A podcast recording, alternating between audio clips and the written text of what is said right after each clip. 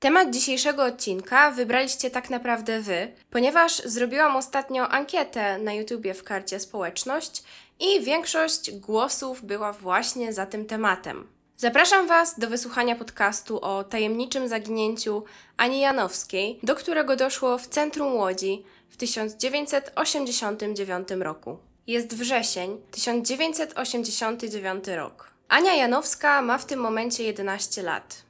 Chodzi do piątej klasy szkoły podstawowej numer 150, która to znajduje się przy ulicy Żwirki i Wigury w Łodzi. W tym momencie już ta szkoła nie istnieje. Dziewczynka nie ma rodzeństwa, jest jedynaczką. Państwo janowscy mieszkają w kamienicy przy alei Tadeusza Kościuszki, która to położona jest równolegle do ulicy Piotrkowskiej, a ciągnie się aż od Zielonej do Wulczańskiej. Rodzice ani pracują, są dobrze wykształceni, zresztą bardzo lubiani. Dziewczynka ma swoje pasje. Przede wszystkim uwielbia taniec. Należy do harcerskiego zespołu tanecznego Krajki. Chodzi na treningi i występy do łódzkiego Pałacu Młodzieży, znajdującego się przy ulicy Moniuszki. Rodzice wspierają Anię w rozwoju jej zainteresowań. Dziewczynka zresztą jest bardzo zdolna, bardzo utalentowana. Zarówno zespół, jak i Ania odnosi liczne sukcesy. Jedenastolatka kilka razy wyjeżdża nawet za granicę, innymi do Holandii, czy też do Republiki Federalnej Niemiec. W czerwcu 1989 roku dziewczynka bierze również udział w pokazach mody wraz ze swoimi koleżankami z grupy tanecznej. Odbywają się one na hali sportowej Tęcza i są organizowane w ramach targów Interfashion 89. Całe to wydarzenie trwa kilka dni, a Ania jest z siebie naprawdę bardzo zadowolona. Rodzice są z niej dumni. Oprócz tańca, do zainteresowań Ani należy również śpiew. W wakacje 1989 roku dziewczynka jedzie na obóz, lecz nie zostaje do końca tego wyjazdu, ponieważ rodzice muszą ją odebrać kilka dni wcześniej, dlatego że Ania naprawdę za nimi tęskni i chce już wrócić do domu. Mimo tego, że Ania tak dużo czasu poświęca na swoje hobby, nie wpływa to negatywnie na jej wyniki w nauce. Przykłada się do lekcji, ma dobre oceny, a jak na swój wiek jest odpowiedzialną osobą. Nauczycielka, która była wychowawczynią klasy 5B, do której uczęszczała Ania Janowska, mówiła, że Ania lubiła być w centrum uwagi. Była podobno typem liderki, zawsze chciała zarządzać grupą. Ania ma dobre kontakty ze swoimi koleżankami i kolegami z klasy, ma też wielu znajomych pozaszkolnych, przede wszystkim tych z grupy tanecznej. Jej przyjaciółką jest Kaja, która to mieszka w tej samej kamienicy co Ania. Dziewczyny chodzą też razem do klasy. Ze względu na to, że rodzice Ani pracują, ta często wraca ze szkoły do domu sama. Zawsze jednak po powrocie dzwoni do swojej mamy i informuje ją o tym, że bezpiecznie wróciła do domu, żeby ta się nie martwiła. Zamyka drzwi na klucz, nigdy nie wpuszcza obcych do środka pod nieobecność swoich rodziców. W sobotę 16 września 1989 roku rodzice Ani chcą zabrać ją na działkę, gdzie właśnie trwa budowa ich domu. Jest weekend, dlatego też dziewczynka wstaje dużo później niż w tygodniu, a do godziny 11 siedzi sobie jeszcze w piżamie i ogląda telewizję. Jej przyjaciółka Kaja proponowała i chciała iść z Anią na rowery, ale ta odmówiła właśnie ze względu na planowany wyjazd na działkę. Ania wpada jednak na pomysł, żeby wybrać się z rodzicami do sklepu obuwniczego, ponieważ od jakiegoś czasu marzy o nowych butach, a chodzi jej konkretnie o białe espadryle. Jadą wraz z mamą i tatą do sklepu, kupują upragnione espadryle, ale po powrocie do domu okazuje się, że jednak ten rozmiar butów nie jest do końca dobrze dobrany, że jej nie pasują. Dlatego też państwo janowscy z córką muszą ponownie udać się do tego sklepu. W końcu udaje im się dobrać odpowiedni model, więc wracają do domu. Mama Ani mówi wtedy, że na działkę pojadą po obiedzie. Ania po powrocie do domu wpada na taki pomysł, żeby się przejść, rozchodzić nowe buty, a może nawet trochę się w nich pokazać na mieście. Tata Ani prosi ją w takim razie, żeby odebrała z apteki jego krople do oczu, które wcześniej zamawiał. Przy okazji mama dołącza się ze swoją prośbą, żeby Ania wstąpiła też na bazarek i kupiła kapustę kiszoną do obiadu. Apteka, do której tata wysyła dziewczynkę, jest niedaleko, dlatego że znajduje się w domu handlowym Juventus, czyli praktycznie po drugiej stronie ulicy od domu Ani. Następnie musi przejść nieco dalej na targ przy domu handlowym Central. Mniej więcej za pół godziny miał być obiad. Mija kilkadziesiąt minut, a Ania dalej nie wraca z zakupów które przecież wcale nie powinny zająć jej tak dużo czasu. Około 14 rodzice dziewczynki zaczynają się już nieco martwić. Tłumaczą sobie na początku, że być może w aptece była długa kolejka, a może Ania spotkała po drodze jakąś koleżankę, zagadała się, może razem gdzieś poszły do jakiegoś sklepu. W końcu jednak tata, pan Mieczysław, coraz bardziej się denerwuje. W pierwszej kolejności idzie do apteki, ale okazuje się, że córki tam nie ma. Wraca więc do domu, myśląc, że na pewno się minęli i Ania pewnie już wróciła. Niestety, ale tak się nie dzieje, dlatego że dziewczynki dalej nigdzie nie ma. Pan Mieczysław zwraca się w tej sytuacji po pomoc do ojca Kai, czyli przyjaciółki Ani, żeby ten się z nim przeszedł i pomógł poszukać jego córki. Przeszli całą trasę, którą powinna przebyć Ania, ale nigdzie jej nie znaleźli. Poszukiwania jedenastolatki włączyli się także inni znajomi. Rodzice zaczęli obdzwaniać wszystkie szpitale. Zastanawiali się, czy ich córka nie uległa jakiemuś wypadkowi, może zasłabła, a może stało się coś jeszcze innego. Może ktoś ją potrącił. Kiedy to wszystko nie przynosi żadnych rezultatów, przerażeni już rodzice, po południu udają się na milicję w celu zgłoszenia zaginięcia Ani. Informacja o zaginięciu dziecka pojawia się w dzienniku telewizyjnym. Ania to dziewczynka o długich, blond włosach. Ma 146 cm wzrostu, a w momencie, kiedy zniknęła, miała na sobie granatową kurtkę, białą bluzę z napisami, a na nogach nowe, wymarzone przecież espadryle. Oprócz tego włosy związała w kucyk, a ze sobą miała reklamówkę z napisem Pewex, do której mama włożyła jej słoik na kapustę. Milicjanci przyjęli zgłoszenie o zaginięciu dziewczynki jeszcze w sobotę. Natomiast ciekawą kwestią jest to, że oficjalne poszukiwania Ani Janowskiej rozpoczęły się dopiero następnego dnia, czyli w niedzielę. W poniedziałek, 18 września, informacja o zaginięciu dziewczynki pojawia się w łódzkich gazetach. Mija kilka dni, ale niestety te poszukiwania nie przynoszą efektów ponieważ Ani dalej nie ma. Udaje się jednak dotrzeć do świadków, którzy widzieli ją w sobotę na mieście. Na przejściu dla pieszych minęła ją znajoma pani okulistka. Udaje się ustalić, że jedenastolatka na pewno dotarła na ten bazarek znajdujący się przy centralu, ponieważ widziało ją tam kilka osób. Zapamiętał ją m.in. mężczyzna, do którego podeszła jakaś dziewczynka i faktycznie jeszcze przed godziną 14 poprosiła go o kiszoną kapustę, która akurat w tamtym momencie już się skończyła. Pamiętała ją także inna kobieta, z kolejnego straganu, która powiedziała, że prawdopodobnie tego dnia obsługiwała Anię, a ta ponoć chciała, żeby sprzedawczyni przełożyła jej kiszoną kapustę do szklanego słoika, który miała ze sobą w reklamówce. Tata Ani pokazał sprzedawczyni taki sam słoik, jaki dali tego dnia swojej córce, a kobieta potwierdziła, że wygląda tak samo jak ten, do którego pakowała w sobotę kapustę. Podobno na bazarku Ania rozmawiała z jakąś napotkaną koleżanką, ale nie udało się niestety ustalić jej danych. Oprócz tego, Krople zamówione przez pana Mieczysława zostały odebrane z apteki, co świadczy o tym, że dziewczynka w tej aptece była, ponieważ nie odebrał ich sam pan Mieczysław ani jego żona. Kuzyn koleżanki Ani z zespołu tanecznego zauważył dziewczynę przy budowanym wtedy domu handlowym Central 2. Według niego Ania była wtedy sama i szła w stronę Juventusa. Ania była też widziana około godziny 13.20 w okolicy księgarni między dwoma domami handlowymi, między Juventusem a Hermesem. Podobno znajomy czy też znajoma rodziny widziała w tym miejscu dziewczynę wyglądem bardzo podobną do Ani, która rozmawiała z jakimś tajemniczym mężczyzną w wieku około 50 lat. Mężczyzna ten miał siwe włosy, zaczesane do góry, podobno też cały czas mrużył oczy.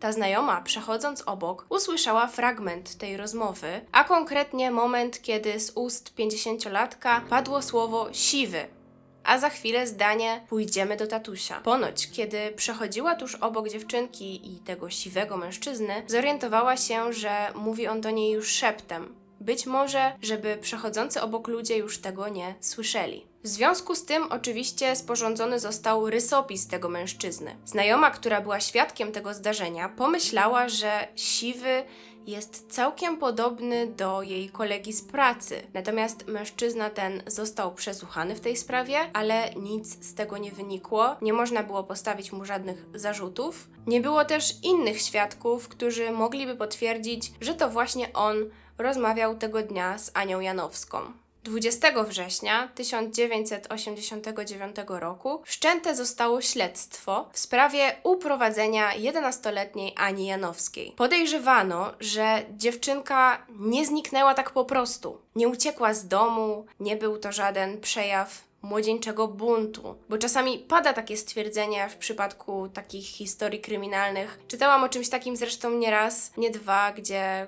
ginie jakieś dziecko, a policjanci mówią na przykład, że być może to jest jakiś bunt i niedługo samo wróci do domu. W trakcie śledztwa Okazało się także, że 16 września między godziną 14 a 15 Ania była w butiku Anny Batory, znajdującym się przy ulicy Kościuszki. Sprzedawczyni z tego sklepu stwierdziła, że w tych godzinach w butiku widziała dziewczynkę, która wyglądała właśnie jak Ania Janowska.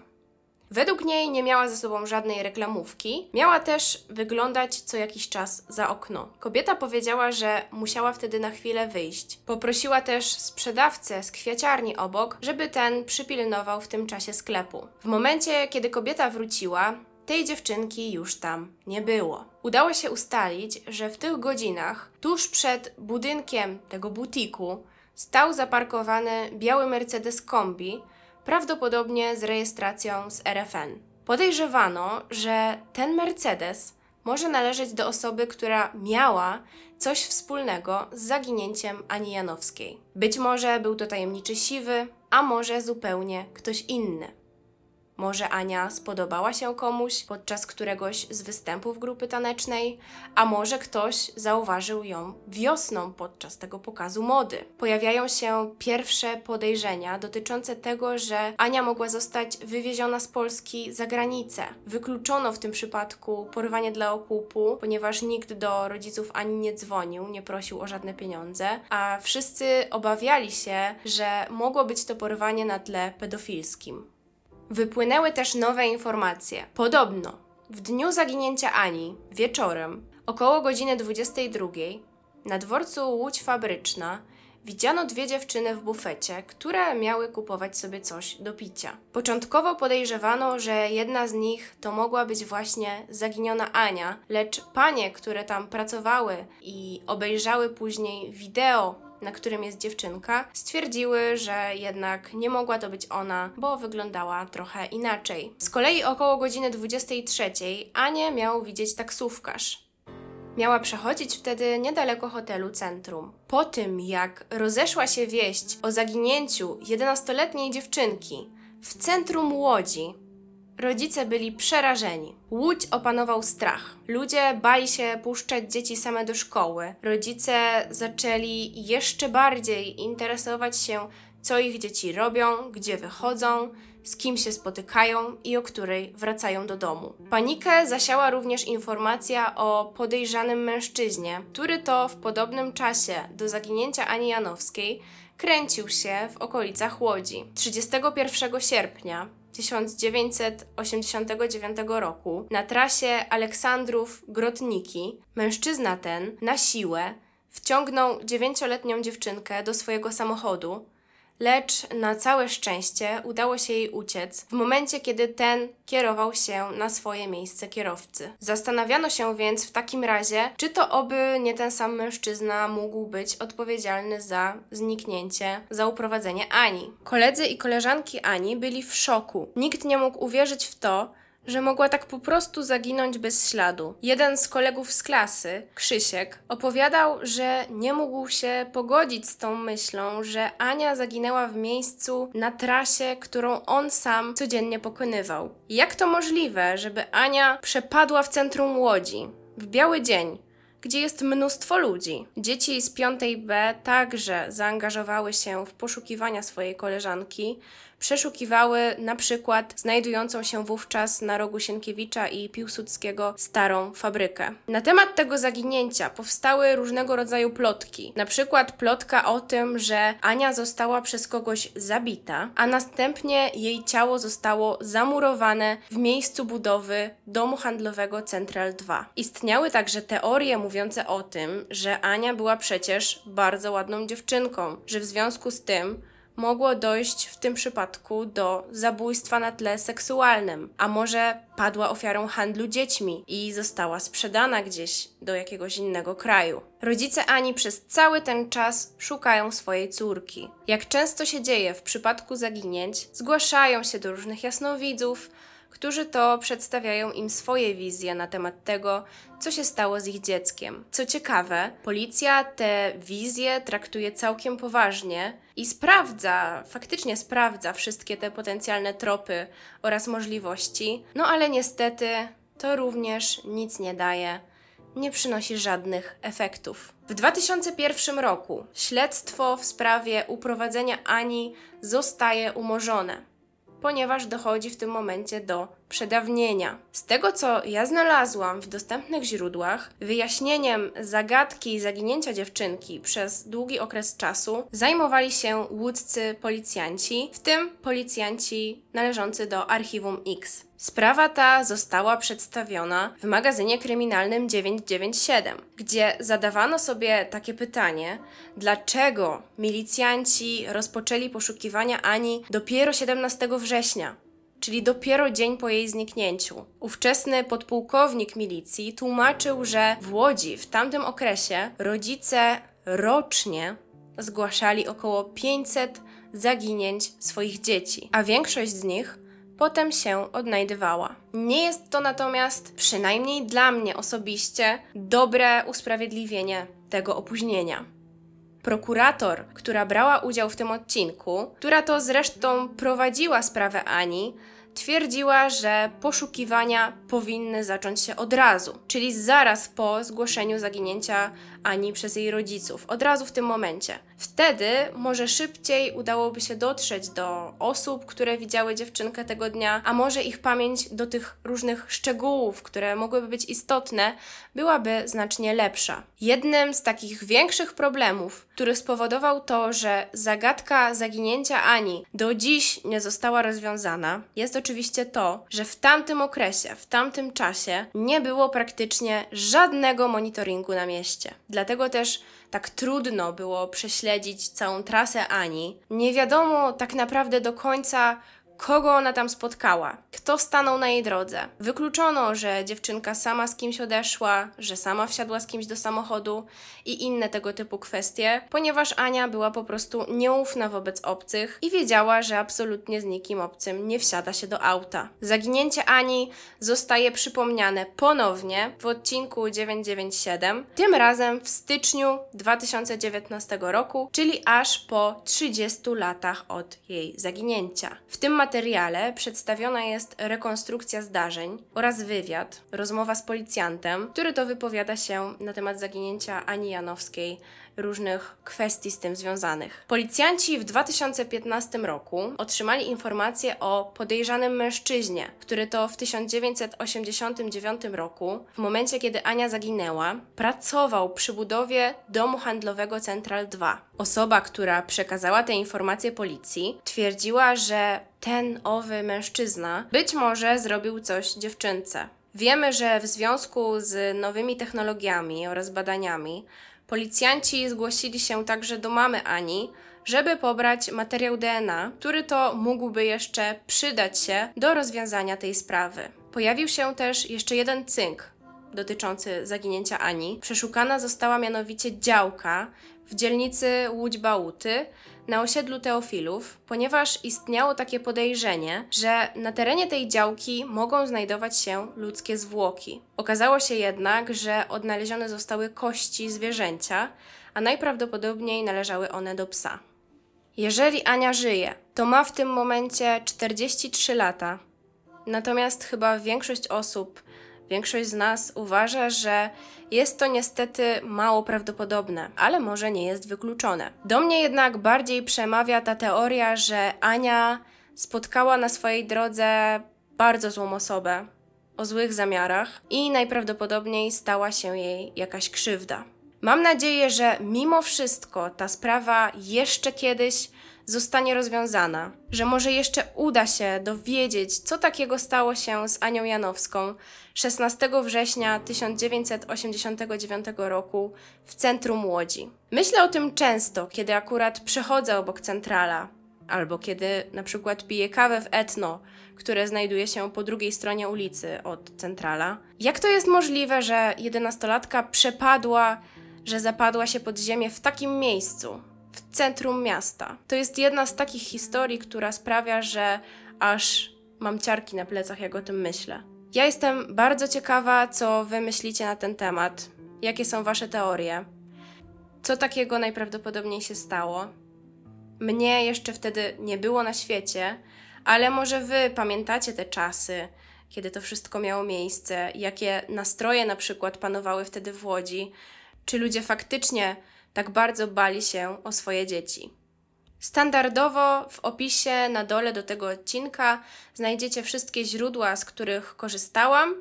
Zachęcam Was też do zostawienia łapki w górę, czy też do zostawienia subskrypcji na YouTubie i na Spotify'u. A na koniec chciałabym Was jeszcze zaprosić do strony na Facebooku, która nazywa się True Crime Poland gdzie znajdziecie wiele ciekawych treści właśnie w tej tematyce. Są tam też wrzucane na bieżąco nowe odcinki podcastów. To wszystko z mojej strony na dziś. Do usłyszenia w kolejnym odcinku. Cześć!